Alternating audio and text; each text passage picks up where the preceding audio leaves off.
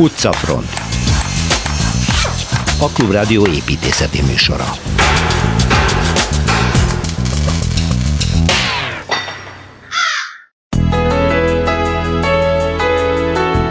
Most végre megtudjuk Szilveszter Ádámtól, hogy miről, vagyis kiről kapta a nevét a Hornfok. Két óval ejtjük, de nem kell Csilléig utazni, mert a válasz Hollandiában van. Azt már Budapesten tudjuk meg Kelecsényi Kristóftól, hogy mikor és miként építik vissza a Műszaki Egyetem úgynevezett Kémia CH épületére a második világháborúban elpusztult kupolát. Torma Tamás a Gömöri vidékre kalauzol Szlovákiában, a részben magyar lakta részen képzeletben bekapcsolódunk a Goticska Cseszta, vagyis a Gótikus út nevű programba, és számos gyönyörű régi templommal találkozunk. Budapest 8. kerület Horváth Mihály tér. Ez a következő, amit tájépítészek újítanak fel. Terhes Dénes a Korzó Stúdió munkatársa meséli el a részleteket valóságos építészeti bravúr, amit a 15-16. században követett el néhány mester. Kettő, sőt hármas csiga lépcsőket emeltek itt-ott, ezeket részletezik majd Lacik Bálint. Kozár Alexandra pedig a 125 évvel ezelőtt született Pácai párról emlékezik meg, aki több híres köztéri szobor alkotója. Végül Dekód a kreatív építészeti és összművészeti pályamunkák versenye, a negyedszerre kiírt pályázatról hallunk Schneider Erika kulturális menedzsertől.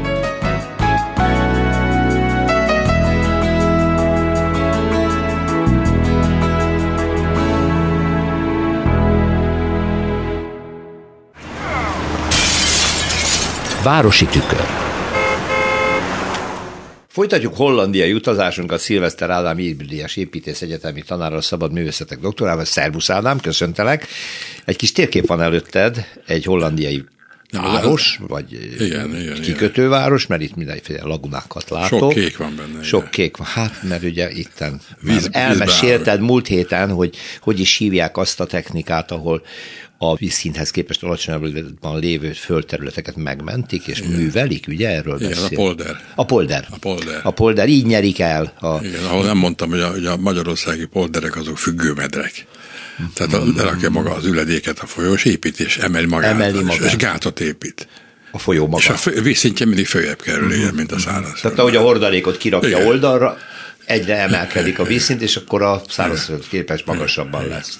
No, hát Hollandiában ezt tudatosan így építettek egy csomó területet, hogy Igen. visszanyerjék, illetve elnyerjék. Egyben még egy érdekes dolog van, mert ők ugye a tenger közelségében és, és fölök időnként alatta fekvő élnek. Igen. És, és öntözéses mezőgazdaságot folytatnak, és, és a veszélyeket is el kell hárítsák, tehát egyrészt van egy gátrendszer, ami véd a tenger felől, de a legfontosabb, hogy percről percre milliméter pontosan beletják a talajvízszintet mindenütt. A talajvízszintet? Igen. És ezért ezek a csatornák, ezek a nyílt víztartások, ezek, ezek innen-oda csorgatható vizeket jelentenek, és a nagy részt a régi szélmalmok mind vízen belül működnek. De zseniális. Zseniális. 1649 óta csinálják. Igen, hát kicsi tapasztalatot szereztek ebben a dologban. Na ennek megfelelően alakulnak a tengerparti város szerkezetek Igen. is nyilvánvaló. Most hova látogatunk? Most Hornba megyünk. Horn? Horn. Hello Horn. Két óval Horn. Horn. Uh, tulajdonképpen szarvat jelent, és a, a, a régi-régi kikötő formája volt szarva lakott, azóta már ezerszer átépült. Uh-huh. A város 1350-ben alapítatott, tehát Enkhuizennél egy kicsit idősebb. Ahol múltkor voltunk. Igen de jelentősebb város, mert 70 ezer lakosa van ma már. Az meg 18 ezer volt, ha jól emlékszem. Igen, igen. Pontosan. De ez is egy ilyen kis ékszerváros az eredeti 16. Hát a, a, a, 7. századi építészetével? A, a, a víz közeli zónája, igen, a, a, a, a kikötők, a kikötők igen, sora. És, és hát fantasztikus szép város. Tehát olyan gyönyörű képeket lehet róla csinálni, és, és sétálni ezekbe, ezekbe a milliókbe. Most gondolom, hajóval közelítsünk. Jó, menjünk a tenger felől.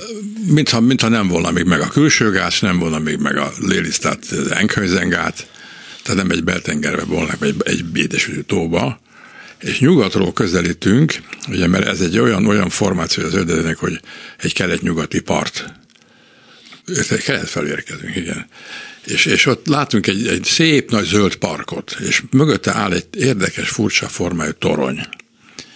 És mi ezt látjuk, és közelítünk, és ahogy közelítünk, beérkezünk egy olyan, olyan térségbe, ahol lehet látni, hogy, hogy, hogy, hogy vannak félszigetek és, és hullámtörők, és látunk, érzékelünk két kikötőt, főképp azért, mert árbócokat látunk a nagyobbikban, és, és ezt, ezt hívják, ez egy, egy érdekes újabb képződmény, van egy félsziget, ami lezárja, ami utunk fel szemben áll, és ott van egy nagyon érdekes 20. századi múzeum, amiről külön kéne beszélni, de most nem, nem ez az, igazán nincs ennyi időnk.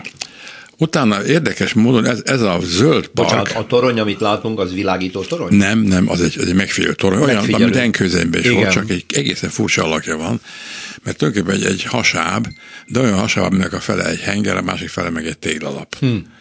Tehát a város felé le van csapva, csapva. És, és, és a tenger felől figyel, hogy az Ott meg domború. Az domború, igen. A torony az, az, az különlegesen érdekes, mert egy, ez van ez a funkció, hogy figyeltek és néztek, és most tulajdonképpen egy, egy nagyon vendéglő van alul, a lecsapott téglatest oldalon. Nagyon szép, kőből van épület, rendkívül szépek az ablaka, és nagyon szép domborművek vannak rajta. Hm. Tehát látszik, hogy, hogy egy dicsőséges gazdag korszak díszítette föl ezt a figyelőtornyot. Tudni, ez, ez ugye a 1602-ben alapított holland eltinduló társaság sikeréből származó hatalmas egy vagyongyarapodás. Azt kell tudni, hogy Horn ebben nagyon jelentősen részt vett. És van két olyan fontos figura, akik, akiket meg kell említeni. Az egyik egy nagy dicsőségük, egy hótító, aki 1618-ban megalapította Indonéziába a fővárost. Jakartát, igen. igen. Jakartát igen, Jans Peterson Kuhnnak hívják. Fontos ember. A másik pedig az érdekes, mert, mert ezek a hajósok, a horni hajósok, nagyon hajókat építettek, tényleg bejárták a világot, és közöttük az egyik lement a tűzföldre. A tűzföldre a Magellan szoros alá, és, és ez egy rettesen viharos tengerszakasz. Nagyon közel van egy Antarktisz, állandóan viharok, és, és elég egy pontra, amit fölfejezett, hogy ennél már nincsen délebb. Ez egy sziget, és, és ma Chilehez tartozik, és ez a Hornfok. Ez a Hornfok. Ez a Hornfok, és a városról nevezték el. Aha. Egyébként az urat Hutennek hívják. Elképesztő, mit hajóztak ezekkel a Mert meg akartak teremteni a, a csendes óceán és az Atlanti óceán között egy átmenetet. Át, átjárót. Ők, ők úgy kerülték meg a, a déli féltekét, féltekét ugye, a, illetve a déli keresztül, hogy úgy mentek ugye távol keltre. Jó, Tehát nem, nem Afrikát ez... kerülték. Igen, igen, hanem a másik oldalon. A másik oldalon. Szóval akkor tudjuk, hogy a Hornfok a nevét e holland város. Holland a, város. Igen, kapta. igen, mert nagyon büszkék voltak erre a városra. Azt elhiszem. Na most ahogy megyünk befelé, és ez, ez a szükületen láttuk ezt a park mögé eső szép-szép öblőt, akkor utána beérkezünk egy, egy nagyon szép szakaszba, egy szűkületen kell átmenni, van egy, egy, egy ilyen partmenti melvédfal, Igen. és ott áll három kisfiú szobor. Uh-huh. Ezeket a fafejűek úgy hívják. De egy fából van a fejük? Nem fából a fejük, hanem, hanem mert, mert bután érdeklődnek, mert nézik, hogy mi van a tengerről. Igen? Ezek ilyen, ilyen, ilyen kicsit ilyen underground fiúk, ugye, uh-huh. mert uh-huh. részt akarnak menni itt a az árukhoz. Ez egy tájékozódási pont minden eset, hogyha arra sétálunk, Igen. akkor megtaláljuk a fafejűeket. Igen, és oda három... mellék lehet állni, ülni, mert egyik áll, a másik aha, kifelé aha. néz, ül a bemérés, és ott lehet ilyen családi képeket. Igen. Ha bemegyünk, akkor meg látunk egy nagyon szépen ívelt belső kikötőt, és, és ott nagyon szépek a házak. Látszik, ezek többszintes házak, nagyon-nagyon szép. Ezek is régiek, vagy ez már új építés? Ez akkor, akkor ez, ez 17. 17. 17. század. Igen. És az a fénykor. Igen, és elérkezünk egy, egy olyan szakaszhoz, ez a, ez a tengerülből, ez, hát, ez a kikötő hátrafelé fordul, ott is van egy nagyon szép szakasz, ahol egy, tulajdonképpen egy szigetet vesz körül a három csatorna, és miért beérnénk, van egy ilyen emelőhíd, az ismerik a fához. Igen. A fehér emelőhíd, és, és a legérdekesebb, ennél a belső tességtől, ha ember észak megy, egy gyönyörű teret lát, mert az a központja a városnak, és és úgy hívják, hogy durvakő. Durvakő durva tér? Kő, durva tér. Nyilván azért, mert hogy a, a kövezete durva. A, a, meg a, a, középen ennek a, a nagy holjutónak a szobra, és már nagyon szép épület, ez a Nyugat Fríz Múzeum, az el kell menni, mert életképeket mutatnak be egy, egy négyszintes házba, 27 szobában, hogy hogy éltek a, a divatok, igen, divatok, tárgyak. Hát ez számunkra teljesen egzotikus történet, mert hol is ismerkedhetnénk meg a frízeknek a kultúrájával. Hát és, akkor itt. És, és akkor az ember, itt, itt körbe nagyon szép, vannak nagyon vendéglők, az egyiket ajánlom, ahol be, bemegy az ember, ott francia, belga és holland finomságok vannak, mindenféle terin és kis és, és nagyon jó borok. Hát ott pihenünk most meg, akkor Hornban, Szilveszter Ádám segítségével, és akkor majd innen utazunk tovább, meg kicsit kipihenjük magunkat. Köszönöm szépen. Budapesti séta. Kerecsényi Kristóf építészet történész már többször említette ebben a műsorban, hogy most megkezdődött egy érdekes dolog Budapesten. A második világháborúban tönkrement jelentősebb épület, díszek, kupolák visszaépítésére, még talán külön program is van a kormány részéről. Szerbusz Kristóf. Szerbusz. Ő azt írott, hogy három nagy helyreállítást támogat most a kormány, és ennek egyike a Budapesti Műszaki Egyetem kémiai kampuszának az épületén egy, egy kupolának a visszaépítése, ami szintén elpusztult a második világháborúban. Pontosan ez melyik épület? Ez a, ez a BMN-nek az úgynevezett CH épülete, az az a kémiai pavilon, ezt így, így, így nevezik, és ez tulajdonképpen onnan lehet a hallgatóknak ismerős, hogyha az ember a Gellért tér felől közelít, vagy északról a rakparton, akkor ez az a kisebb épület ott az egyetem főépületétől északra, ami, ami, ami, ami látszik, ami a Gellért térnek tulajdonképpen a szerves részét alkotja. Igen. Uh-huh.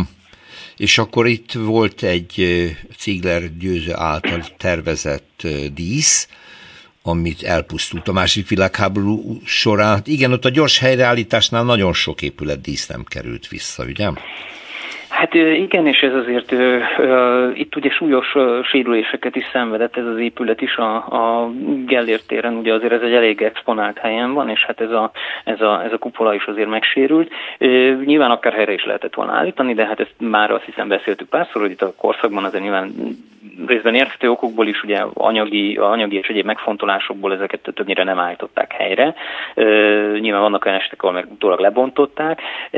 Ez most egy messze vezető dolog, de igen, a, a lényeg az, hogy tulajdonképpen a Cigler győző ugye az egész egyetem kampuszára készített terveket, de hát végül ugye 1900-as évek legelején ugye elhunyt, és és onnantól vette ugye át a, a feladat tulajdonképpen utódjaként több építész köztük, ugye Petz, ö, Samuel, illetve Hausmann Lajos, akik ugye az egyetemnek a többi épületét megtervezték. Ugye ez az egyetlen épület, ami a Zieglernek tulajdonképpen az eredeti elképzeléséből megvalósult, ami egyébként aztán befolyásolta persze a továbbtervezést is, és hát a korszaknak megfelelően ugye Ziegler egy, egy, egy, egy gyakorlatilag egy elkeskenyedő telekre, ugye itt a, a Budafoki út és a Dunapart közötti részről van szó, tehát egy hegyes szögben végződik tulajdonképpen itt az egyetemi kampusz, arra tervezett egy épületet, aminek hát a tetejét megkoronázta egy, egy kupolával, szinte szó szerint, mert egyébként az ember, ha nézi ezt a kupolát, akkor, akkor azért leginkább egy, egy tényleg a, a, a magyar koronázási ékszerek és a Szent Korona jut róla eszébe, még a részleteiben nem is utánozza ezt az egészet, és hát ez az a, az egész cigleri koncepciónak tulajdonképpen a, a nyitányaként ugye itt az egyetemnek a kvázi szimbólumaként emelkedik ott ez, a, ez az épület, és hát sajnos ugye második világháború után itt ezt kicsit megsonkítottan állították helyre. Ez milyen kupola egyébként? Ez egy kőből emelt, épített, vagy pedig csak faszerkezet, ami burkolva van? Ez a, ez a korszakra, az utóbbi, ez a korszakra nagyon jellemző, ugye ez is szokott, vagy volt, a, aztán később a 20. század során sokszor kritika ezekkel a kupolákkal kupolákkal szemben, hogy hát ezek tulajdonképpen üres padlásterek, és hogy nincsen alattuk mondjuk úgy, hogy az épület szimbolikája szempontjából, meg az épület alaprajza szempontjából nincsen alatta egy rangos tér, ugye hagyományosan azért a kupola az ugye mint egy boltozati forma, ugye az ókorból jöve ott, ott lényegében egyhéjű kupolák volt, mondjuk ha a, a Pantheonra gondolunk Rómában, akkor ugye ott az egy, az egy, az egy egyetlen szerkezet, amit alulról és kívülről is ugyanazt a szerkezetet látod, és aztán az idők során során, az évszázadok folyamán a kupola ugye ketté vált, ahogy lett egyre fontosabb az épületeknek a külső kompozíciója, meg a belső tere is egyre fontosabb, úgy ugye azt ugyanazzal a héjazattal nem lehetett megadni feltétlenül ugyanazt az arányt kívülről, mint amit a belső tér igényelt, és például hogy az országház kupolája esetében ott is ugye van egy ilyen kupola tetőtér, ami ugye hát a kupola csarnokba, ha bemegyünk, akkor az, a, amit alulról látunk, az nem ugyanaz, mint amit kívülről látunk, a kettő között van egy légtér. Igen. Na most ez aztán jut el oda a 19. század végére, hogy kupolákat raknak minden egyes sarokra kis túlzással egy időszakban, ezek többnyire már csak az adott épület rangjáról szólnak, illetve a városképi hangsúlyára reagálnak valamelyest. És hát itt azért egy olyan helyről beszélünk, ami tényleg városképileg egy hangsúlyos Igen. részen van. És tehát ez egy faszerkezet volt, sokszor ez aztán a korszak már fémszerkezet, mert ugye már abból is gyakran készítenek tetőt, és, és ezt ugye bá, díszmű bádogos munkákkal, illetve hát pala fedéssel burkolták be. Akkor itt megújul egy részben a, a, a térnek a látképe is megváltozik, hogy visszaállítják az eredeti Cigler által tervezett és annak idején megépült kupolát. Köszönöm szépen Kelecsényi Kristófnak, szervusz, minden jó. Szervusz. Perspektíva. A stúdióban Torma Tamás, az Egy Helyblog szerzője, újságíró kollégám, szia, és nagyon érdekes dolgot Szia, hoztál. Péter. Persze azért, mert ugye az egy hely, egy, egy hely forgatása közben megint, egy hely, megint, megint rábukasz csodálatos értékekre. Goticska Cseszta, igen, ez Dél-Szlovákia, a, a, gömör. a gömör, egy terület, ahol a gótikus út, ugye ha lefordítjuk, azt, azt mondtad, azt igen, jelenti, igen, igen. itt tulajdonképpen csodálatos templomokat igen. fedezhetünk fel, erre akár kocsiba pattanunk, és végig is járhatnánk. Hát, tulajdonképpen az a megdöbbent, hogy nagyon közel van. Egyrészt nagyon közel van, Hát igen, Kassától nyugatra terül el ez a rész. Igen, tehát közelebb a hozzánk, még Kassánál is, és a határ közelében, és ugyebár Gömör, az egy Trianon állt egy régi földrajzi fogalom, de Trianon ez ketté vágta. Igen. Tehát annak a déli egyharmada az Magyarországhoz tartozik, a felső jóval nagyobb, az viszont Szlovákiához. Igen. Az az érdekes, hogy összefügg. Hmm. Tehát itt ugyebár a szlovák templomokat látjuk, szlovákiai templomokat szlovákiai. látjuk főleg, de Magyarországon is vannak ilyenek. Tehát, hogyha Torna Szent András, Torna, ugyebár az ugyanaz a, az alapfok, tehát a másik oldalon is vannak tornával kezdődő települések és templomok is, vagy Szent Simon, az például Ózdnak a külterületén egy már megszűnt falunak a kis temploma, ugyanolyan gyönyörű freskókkal. Igen. Az a lényeg, hogy többségében erre a felvidéki területre nem értek el a törökök, ezért nem pusztították el, persze volt, volt ott is, ahol mégis. A nagyobb változás viszont az volt, hogy a reformáció ö, ezt lemeszelte a régi Árpádkori templomoknak a freskóit. Tehát nagyon gyakran találunk, például ez egy nagyon gyakori ilyen régi templom típus, hogy az apszisban, tehát a szentében középkori, tehát 12. 13. századi freskókat találunk, a, a templom hajóban pedig faragott kazettás mennyezetet, vagy gyönyörűen festett karzatokat, uh-huh. mert az már református. Az már református. Úgy oszlik el egyébként, hogy tulajdonképpen egy 20-30 kilométeren belül egy kulturális váltás is van. Az északabbi dombos vidék az, az szlovák terület, tehát szlovák falvak, és evangélikus templomok, evangélikus vált templomok, a déliek pedig ö, magyarok a síkvidéken, Igen. és ezek ö, pedig elsősorban reformátusok. Igen. És akkor mondjuk néhány nevet. Hát például a legelképesztőbb számomra az Csesznek csináljunk egy mértani központot, az Rozsnyó, az Rozsnyó, az Rozsnyó, Rozsnyó környékén van. vannak ezek a dolgok. Északabbra a szlovákok, például Süvéte, Hizsnyó, ezek gyönyörű Oktina. Oktina. Ott például nagyon gyakran jelen volt az a, az a jelenség, és Cseszneknél is ez volt, hogy egy, egy bányaváros volt, betelepült általában német eh, bányászokkal, és egy, egy rendkívüli gazdagság költözött rájuk 100-200 évre, amíg a telére ki nem merültek. Csesznek is egy tulajdonképpen elhagyott kisváros, Rozsnyótól délre, egy akkora templom, ami nagyobb, mint a Mátyás templom. Tényleg? Ez a bebekeknek, a bebek család volt a, a kegyura ennek a templomnak. Állítólag ott olyan freskó festés, fantasztikus, tehát tele freskóval. Uh-huh. Iszonyatos mennyiségű freskó, állítólag volt olyan, hogy egy időben két brigád dolgozott a templomban ö, freskót készítve. A prospektus nézem, ezek nagyon jó állapotban lévő templomok. Tehát Mert nem, részben nem romok, ezek nem romok, hál' Istennek. Nem, nem, igen. részben felújítottak, és ez nagyon fontos, hogy ezt elmondjam, hogy tulajdonképpen ez a mi filmsorozatunk, aminek rejtett értékek lesz a címe, a Teleki Alapítványnak a határon túli tevékenységhez kapcsolódik, ami már több évtizede folyik tulajdonképpen, és attól függően, hogy egy-egy évben mennyi pénzük van, folyamatosan különböző módon, vagy nagy egész felújításokkal, Tehát például a tornai, a tornai katolik, az éppen egy római katolikus templomnak szintén így a szentélyes, szentély része van gyönyörűen felújítva megmaradt freskókkal, de akkor annyi pénz volt rá, azt megcsinálták, ott van egy plusz hajó gyönyörű barokk freskókkal, az ázik mert uh-huh. arra éppen nem volt. Mert nem jutott pénz. Belsőc például egy gyönyörű régi gótikus templom, gótikus tábornával, vár is volt körülötte valaha. Ott például megcsinálták egyik évben a tetőt, mert arra volt pénz, a másik évben a, a, a szigetelést oldották meg, hogy ne álljon be, és, a, és tulajdonképpen egy nagyon furcsa, érdekes együttdolgozás folyik magyar műemlékesek és szlovák műemlékesek között. Nem mindig surlódásmentes, mert úgy értem, hogy mások a szempontok, mások a tulajdonképpen a, a, a hozzáállási kultúra, a például egy freskónál. Mit látunk a mi szempontunkból renoválandónak, esetleg újra festendőnek, mert ilyenek is vannak, hogy egy restaurátor tulajdonképpen befejezi Igen. a, a, a freskó maradékot. Torma Tamás, köszönöm Igen. szépen. Én is köszönöm. Utcafront. Sokuknak van olyan élménye, hogy csiga lépcsőn kell hosszan fölmenni. Én például, amikor Berlinben az angyalig feljutottam, hát igencsak megszédültem, de mindig meg kell pihenni egy-egy szinten.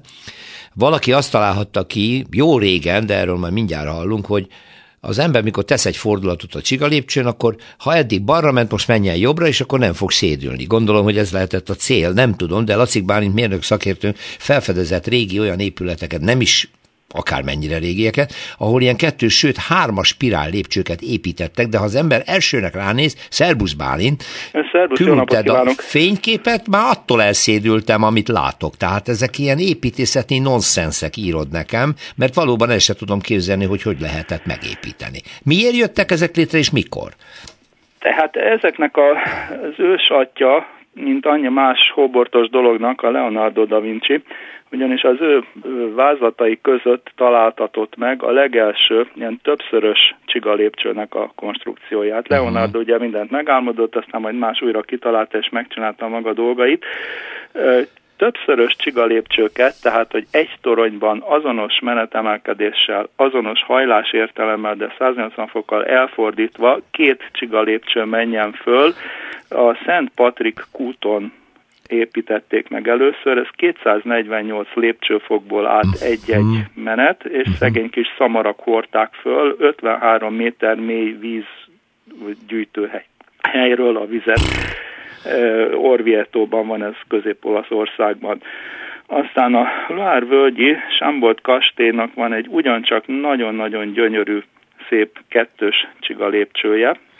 Vatikánban Bramante lépcső egy ugyancsak kettős csiga lépcső, eredeti 1505-ben második Gyula pápa megbízásából az újabbat, egy gyönyörű, látványos, szép épület egy elemet 1932-ben építették, és hát ezek tulajdonképpen hagyományos csiga lépcsők, csak hát meg vannak duplázva. Tehát az úgy, hogy, hogy elindulok a csiga lépcsőn, egy 180 fokos fordulat után elágazik az, nem, nem, nem, nem, nem. Hogy van Ezek ez? olyanok, hogy ezt folyamatosan tudsz te fölmenni az egyik lépcsőfok soron, és a én meg is. megyek a másikon, és ha szembe indulunk, akkor se találkozunk, akkor mert ez külön-külön menetszelvény. Értem. Ez valami Két bekezdésű gyönyörű. menet ugye Igen. a gépészetben. Na és akkor ezek, ehhez képest van egy hármas is, ehhez mert küldtél egy képet. van egy hármas is, döbbenetes módon tegnap este találtam. Doverben a napolani háborúk időszakában épültek hatalmas erődítmények, és hát, hogy a katonák gyorsabban tudjanak feljutni a tüzelőállásba az erőt tetejére, egy leleményes hadmérnök egy hármas csigalépcsőrendszert hozott létre, tehát ugyanaz, mint az előző kettős, de itt három egymástól független lépcső megy. Fölfele. Tekeredik. Aztán, amikor ugye a napoleoni háborúk időszerűsége elmúlt, egyszerű laktanyává minősítették vissza ezt az objektumot, akkor a viktoriánus korban kialakult az, hogy az egyik lépcsősort a tisztek, a másodikat a tiszteljetesek, a harmadikat pedig a sorállomány Hoppá. használhatta, és nem lehetett összekeverni. Alsó, felső és középső ház, mint a magyar parlamentben a két ház, hogy külön-külön lépcsőn lehetett megközelíteni ezeket, hogy ne találkozzanak a képviselők. A Schlusspoén Grácsban 1449 és 1500 között épült egy olyan csiga lépcső, amit egyszerűen nem ért senki, hogy miért csinálták, nem tudni, hogy ki csinálta. Két emelet magasra megy föl, 49-49 homokköből faragott uh-huh. fokból áll, de ezek ellentétes hajlás értelmek. Tehát, hogyha elindulunk egyszerre te meg én az egyik, meg a másik csiga lépcsőn. Igen. 180 fok után összetalálkozunk. Találkozik a két És lépcső. utána tovább megyünk a saját hallásértelmünknek megfelelően, aztán egy félfordulat után megint találkozunk. És a találkozásnál eldönthetem, hogy hol folytassam. A jobb Igen, vagy a bal most melyik löki le a másikat, azt is meg Igen. De akkor ennek különösebben nincs funkció, lehet, hogy ez egy építészeti játék. Ez egy építészeti bravúr, valószínűleg a titokzatos építőmester olyat akart csinálni, amit ugye még senki se tudott, és hát nem tudom, hogy van-e még hasonló, mert, mert nem találtam, de minden esetre Gácsban ez megnézhető, ha arra jár valaki okvetlen, tekintse meg Igen. várban. Eddig csak rajzon láttam az önmagába visszatérő lépcsőt, mint optikai játékot, de akkor ezek szerint majdnem, hogy meg is lehet építeni, Igen. Igen. mert hát mindent tudnak ezek a fránya építészek. Laci Bálint, nagyon szépen köszönjük, érdekes volt. köszönöm. Szia, a jövő Minden héten jót, szervusz, találkozunk. szervusz, Szia. Oké. Magas lesen. Megújul Budapesten, a Pesti oldalon a Horváth Mihály tér, érdekes módon az egyik oldala csak, de majd erről szó lesz, hogy ez miért van így. A lényeg az, hogy az önkormányzat megbízásából a Land a Kft. és a Korzó Stúdió nyerte el a tájépítészeti rekonstrukciót, ha jól mondom. A Korzó Stúdió építésze, Teres Dénes tájépítész van a stúdióban. Itt a vendégem, jó napot kívánok, Jó napot üdvözlöm. kívánok. Ez olyan furcsa, hogy térnek csak az egyik oldalára írnak ki pályázatot, ennek mi lehet az oka? Hát igen, hát szegény teret úgymond ketté vágja egy út, ami nem is akár Baros mekkora út, a. Baros utca, Aha. ami hát kétszer két sáv, az összes, összesen négy sáv, ez egy Igen. jó széles út. Hát a korábbi ö, években egy olyan hat éve körülbelül volt a déli oldalnak a felújítása, akkor annak Mhm. egy részét megújították, és ö, 2019-ben az önkormányzat az északi részre írt ki egy, egy pályázatot, és, Aha, értem. és akkor csak ez a Ez tervezési egy, szakasz volt. ez egy nagyon híres tér, nagyon fontos tér, is, is, iszonyú furcsa alakja van, tehát egy ilyen szűkülő trapéz az egész, és a közepén ott a templom, ami az egészet szervezi, ugye hát Így ez van. a fő, centrális helyen van. Igen. A, ez pontosan így van. A József templom meghatározó ezen a téren, egész a körúttól is látszik, tehát ez egy nagyon fontos látványkapcsolat.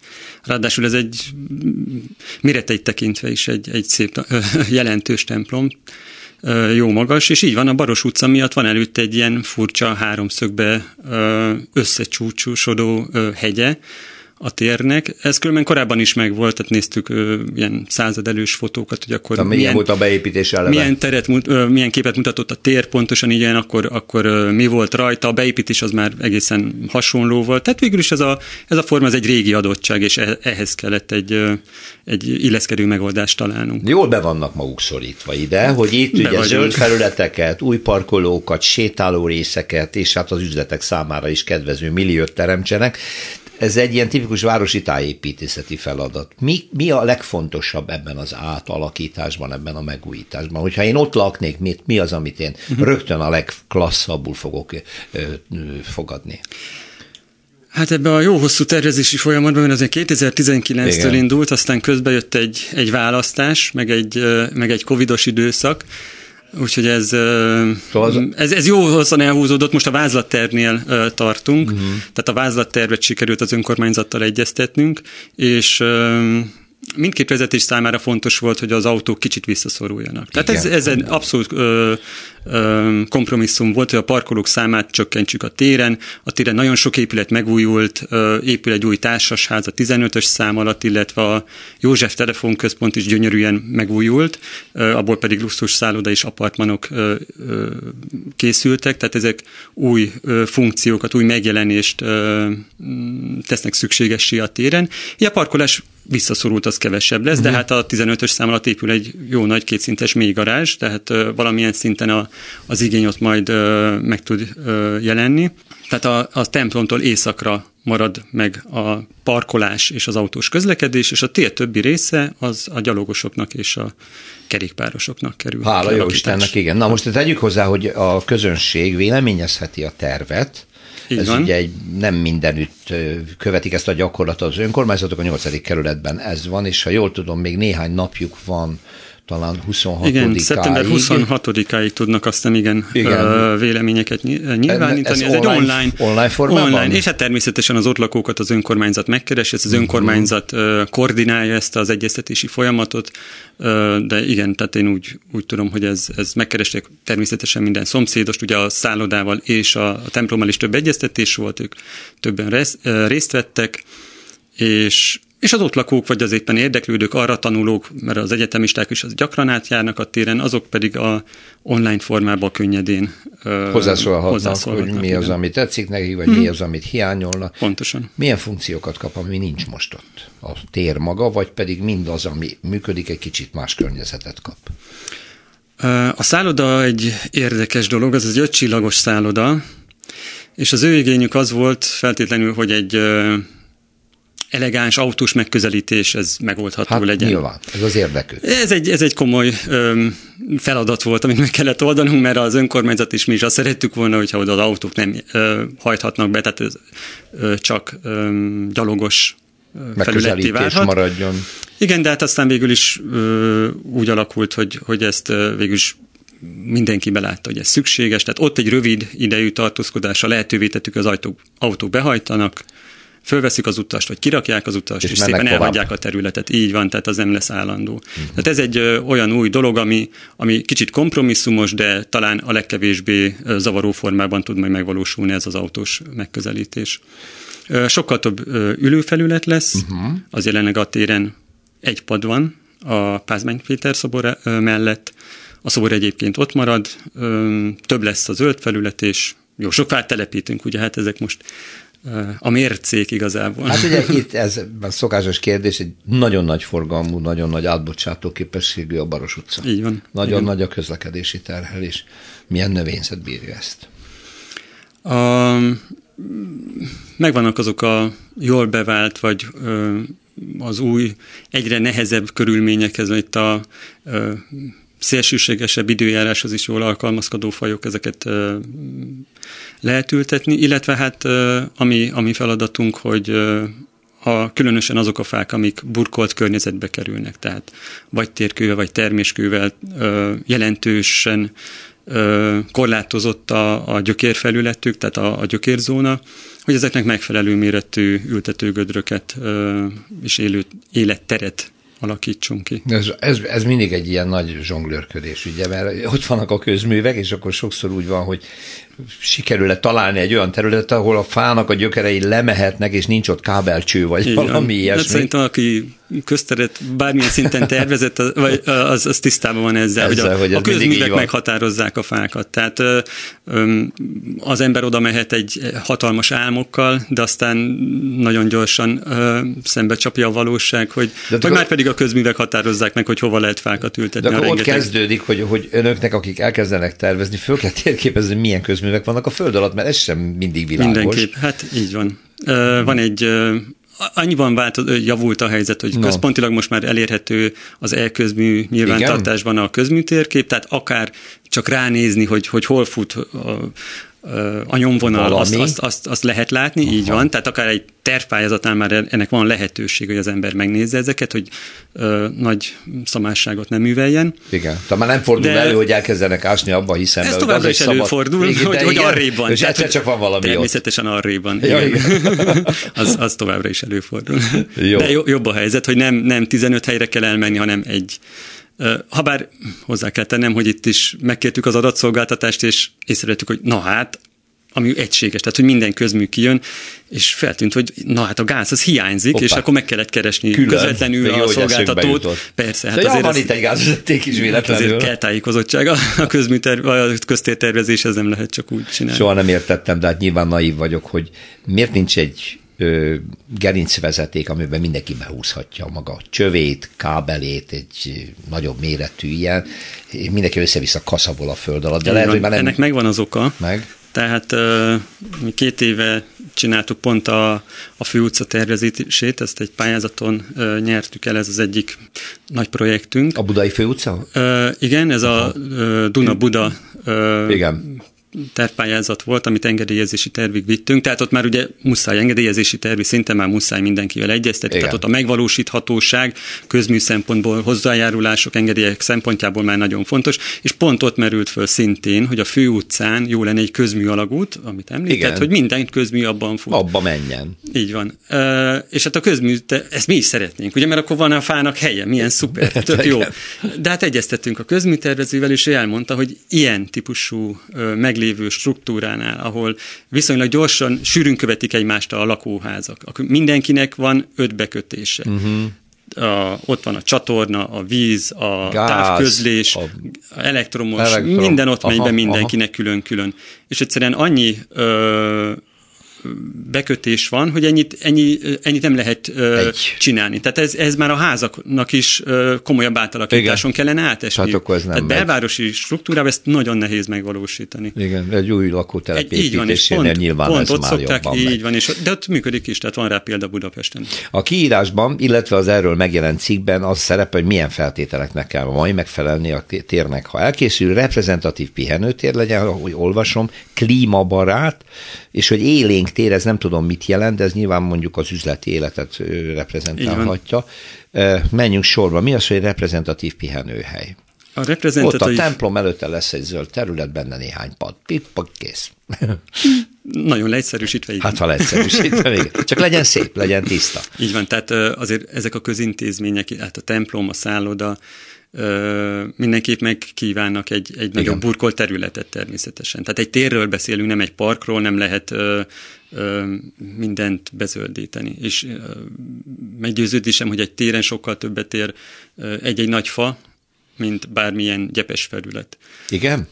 Tehát Én úgy gondolom, hogy igen. Inkább burkoljunk, és legyen egy szép nagy fa, mint sem, hogy mondjuk egy téren. Igen. zöld egy téren, felületet hozzunk. Egy téren úgy gondolom, hogy ez, ez feltétlenül Mert a ter- úgy is használják. Bicikliznek, muszáj, gyalogolnak, van, gyerekek muszáj, játszanak. Nagyon sok a használat. Tehát, Tehát gondoljunk egy, egy vasárnapi misére, ott mhm. összefutnak az emberek, várakoznak, megvárják egymást, utána van beszélgetés, van egy esküvő, uh-huh. akkor ugye az mindjárt más autónak kell behajtani a uh-huh. templom elé. Tehát ezek olyan komoly funkciók, amihez elkerülhetetlen a burkolat. Akkor jobb, ha van két-három fa, ami árnyatat, például megtisztítja a levegőt. Így van, sokkal jobb jobb, Aha. tehát a, a, a nyári hőségbe beállunk egy, egy komoly nagy fa alá. Vannak ilyen hársfák. Jaj, vagy, most vagy... az a nyári hőség, hogy említi, hadd kérdezzem meg, a múlt heti műsorunkban nagyon érdekes beszélgetés volt.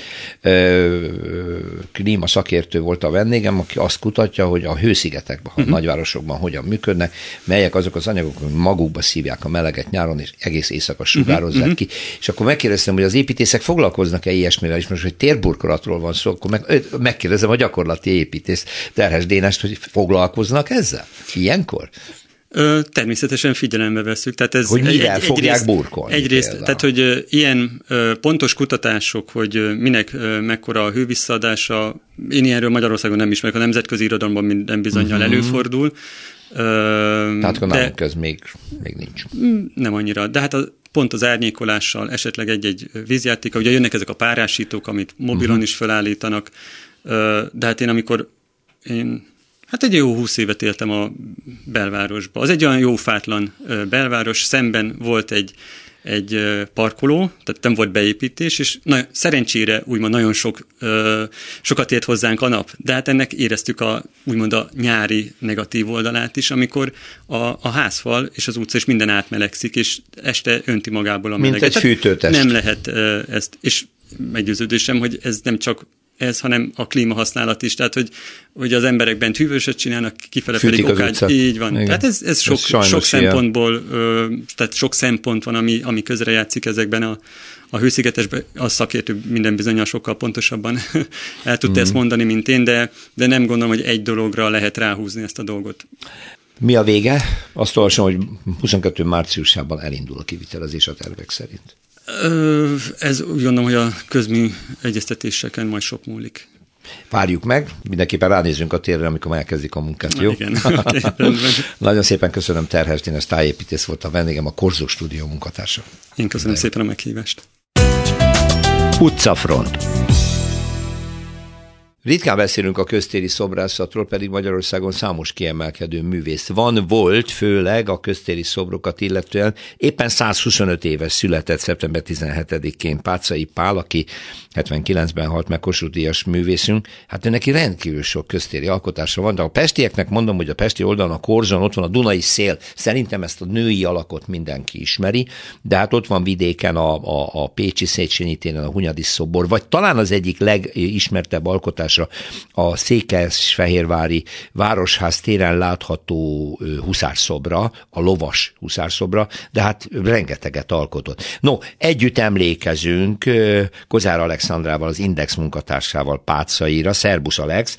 Szervusz, kiemelkedő művész volt valóban, és érdekes módon a rendszerváltás óta nem született róla átfogó szakmai munka, ez várat még magára. Kezdeném azzal, hogy ö, Nyilván ugye egy művész megítélésében nagyot számít a kor is, amelyben alkotott, és nyilván majd lesznek itt hőzöngők, akik az általad említett alkotásokon túl megjegyzik azt is, hogy de hát kérem neki Lenin szobra is volt a felvonulási téren, uh-huh. meg Kádár szobra is volt, de hát akkor erre ugye azt mondjuk, hogy Zákson, hát abban a korban élt, ezen nincs egyáltalán semmit szégyelni, az, hogy ő a, a szocialista érának volt egy kiemelkedő szobrászat, de ha ezt levesszük az életművéről, totál, akkor is ott maradnak ezek a bronzszobrok, amiket ugye zárpurlára alkotásnak lehet említ, nevezni, mindjárt a Dunai szél, azzal a nővel, akinek hát úgy fújja a szoknyáját a szél, hogy az tényleg minden, minden nő megirigyli, az egyébként a Tűr István utca torkolatánál volt az eredeti. Igen? Csak ugye ott, igen, aztán bekerült a Magyar Nemzeti Galériába, mert ott az ott lévő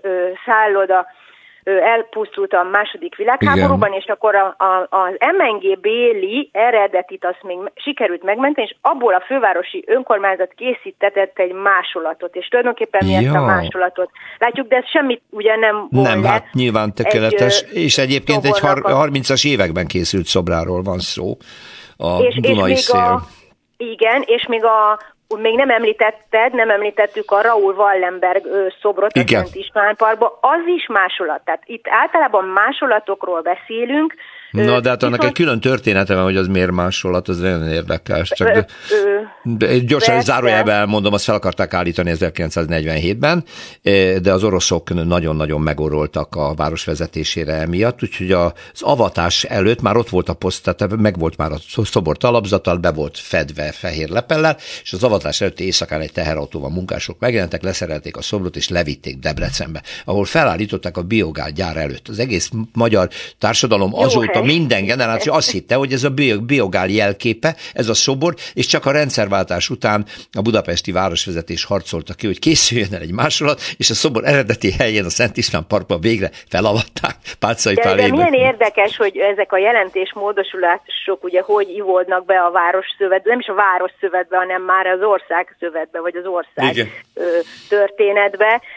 Aztán van egy szomorúság nevű, ez nem bronz, hanem ez egy egész alakos mészkőszobor. No. Itt azt mondják, a, ez is a Magyar Nemzeti Galériában van, gyönyörűséges, nagy egész ember alakos, és azt mondják, hogy hát ez, ez tipikusan egy ilyen, egy ilyen klasszikus, a, a nő lepelbe burkolózik, de azért látszanak a formái, az idomai, gyönyörűséges arca van, és az arcán a melankólia tükröződik, ezért a szomorúság a címe. Vagy mindenképp meg kell említeni a fésülködő nőt, nekem ez a személyes kedvencem. Mm.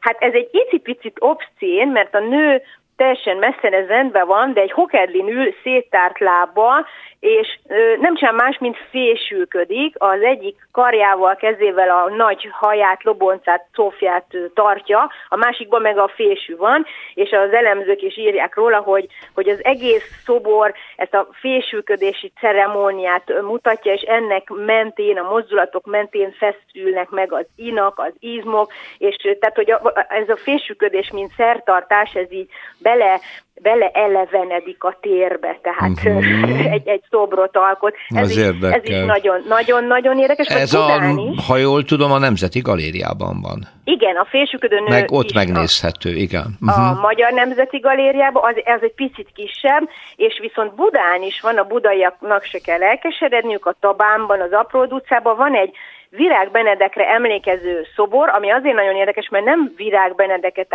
ábrázol, hanem egy nő. Aha. A nő, egy nő tart a kezében egy Hát egy ilyen kör alakú emlékművet, domborművet, és az ábrázolja a Virág Benedeket, a költőt. De érdekes. Ez Budán van, úgyhogy tényleg nagyon-nagyon-nagyon szerteágazó a a, az életművet, tehát úton útfélen belebokunk, és mindenképp említsük meg, hogy az úgynevezett díszítő jellegű szobrászatnak is nagy mestere volt, mert az operaházat, ha végre valahára átadják, uh-huh. ugye, nem Igen. is tudom most éppen mikor egérik. A, az operaház homlokzatán a Verdi és a Guno az bizony Pászai Pál alkotása. Igen. Ezek az egész alakos szobrok, tudod, ott nagyon igen, sok igen. szobor van, van egy Giuseppe Verdi és egy Sál Gunonna, ez Pászai, ez Pászai. és a Magyar Nemzeti Galéria tetején is vannak ilyen életnagyságú, ember nagyságú szobrok, ezek allegorikus alakok, a, a stílszerűen a szobrászat, az építészet, a festészetnek az alakjai, uh-huh. ezek is. Nagyon gazdag pászai, életmű. Pászai. És Na. még említsük meg, hogy azért 1998-ban megkapta a világ igazadíjat, mert hogy a kőbányai műtermében ő zsidó üldözötteknek adott menedéket, és köztük például a szobrász kollégájának Bekő Fülöpnek, vagy, vagy Forgács Hanerzsének. Szegény Bekő Fülöp ennek ellenére később elvitték és elpusztult, igen, munkat munkaszolgálatban, hát ha jól tudom. Igen, valószínűleg, mert ő is egy nagyon, nagyon, nagyon tehetséges zsidó szobrász művész nagy, volt. Nagy szobrász volt, igen, Ö, tehát, hogy ezt a tevékenységét elismerték a párcainak, de még a, még a nagy mű, az értékelő mű, ami tényleg helyére teszi, mentesen ezektől az ideológiai hát hogy mondjam, elkódorlásoktól, de az, az tényleg még, még várat magára, várjuk, úgyhogy hát várjuk. a műsorban meghallja Talán. Kozár Alex, köszönöm szépen, jövő héten újra találkozunk. Én is köszönöm, Minden szervusz, viszont hallásra. Utcafront Ismét pályázni lehet egy művészeti díjra, mégpedig a Dekód művészeti díjra. Erről már volt szó a műsorban tavaly, ennek alapítójával Bordás Péterrel beszélgettem, hogy mi is ez az egész, és nagyon belendült a dolog, mert a Bord építészeti stúdió azóta megalapította a Dekód Kortás Építészeti Művészeti Alapítványt, és ez írtam ki most már az új pályázatot, október 20-ig lehet regisztrálni, 22-ig be lehet adni a pályázatot, és novemberben lesz eredményhirdetés. Na de nézzük meg, hogy mi is ez, milyen műveket miket várnak, mi ennek a lényege, és hogyan zajlik majd az egész a vonalban Schneider Erika, kulturális menedzser. Szerbusz Erika, üdvözöllek. Szervusz. Na, hát avasd be az új hallgatót, hogy milyen művészeti pályáz, valami összművészeti dologról van szó, annyit elárulok, de konkrétan milyen műveket vártok? Igazából az egésznek a kiindulási pontja az az volt, hogy azt látták az építészek, hogy egyrészt tehát két dolog, ami nagyon fontos, hogy egyrészt nagyon kevés együttműködés van az építészek és a képzőművészek között, és ez nagyon jó lenne, hogyha másképp lenne. Másrészt pedig az, hogy a, a vizualitás az építészetben e, egy fontos szerepet játszon továbbra is, tehát hogy a globalizációval ne az a trend e, érvényesüljön vagy erősödjön, hogy majdnem azonos épületek épülnek uh-huh. mindenhol, hanem, hanem legyenek karakterisztikus épületek, de ugyanakkor azért nyilván a funkció is érvényesüljön, tehát a design azért ne írja feltétlenül felül a funkciót.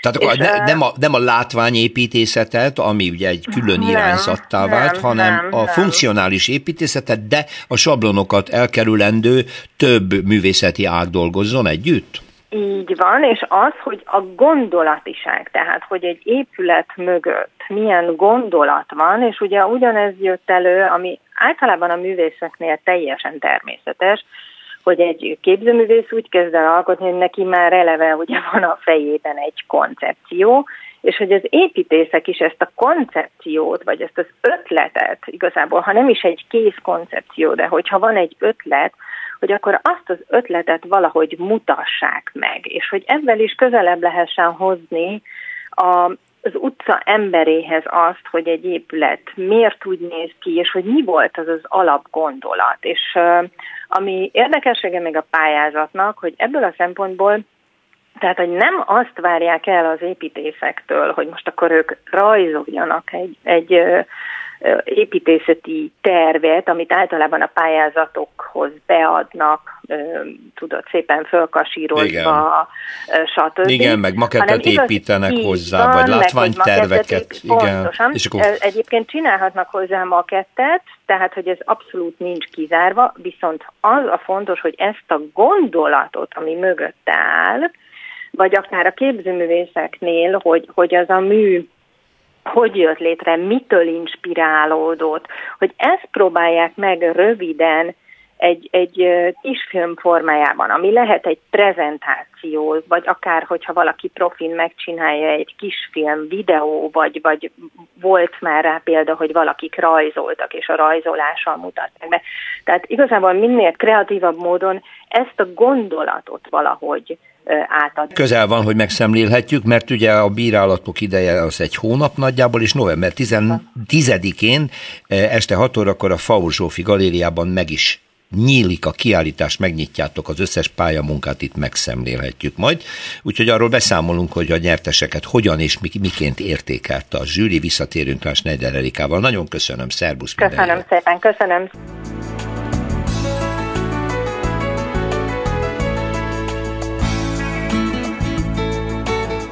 Köszönjük a figyelmüket, az utcafrontot hallották, a műsort Árva Brigitta szerkesztette és Rózsa Péter vezette. Egy hét múlva várjuk Önöket.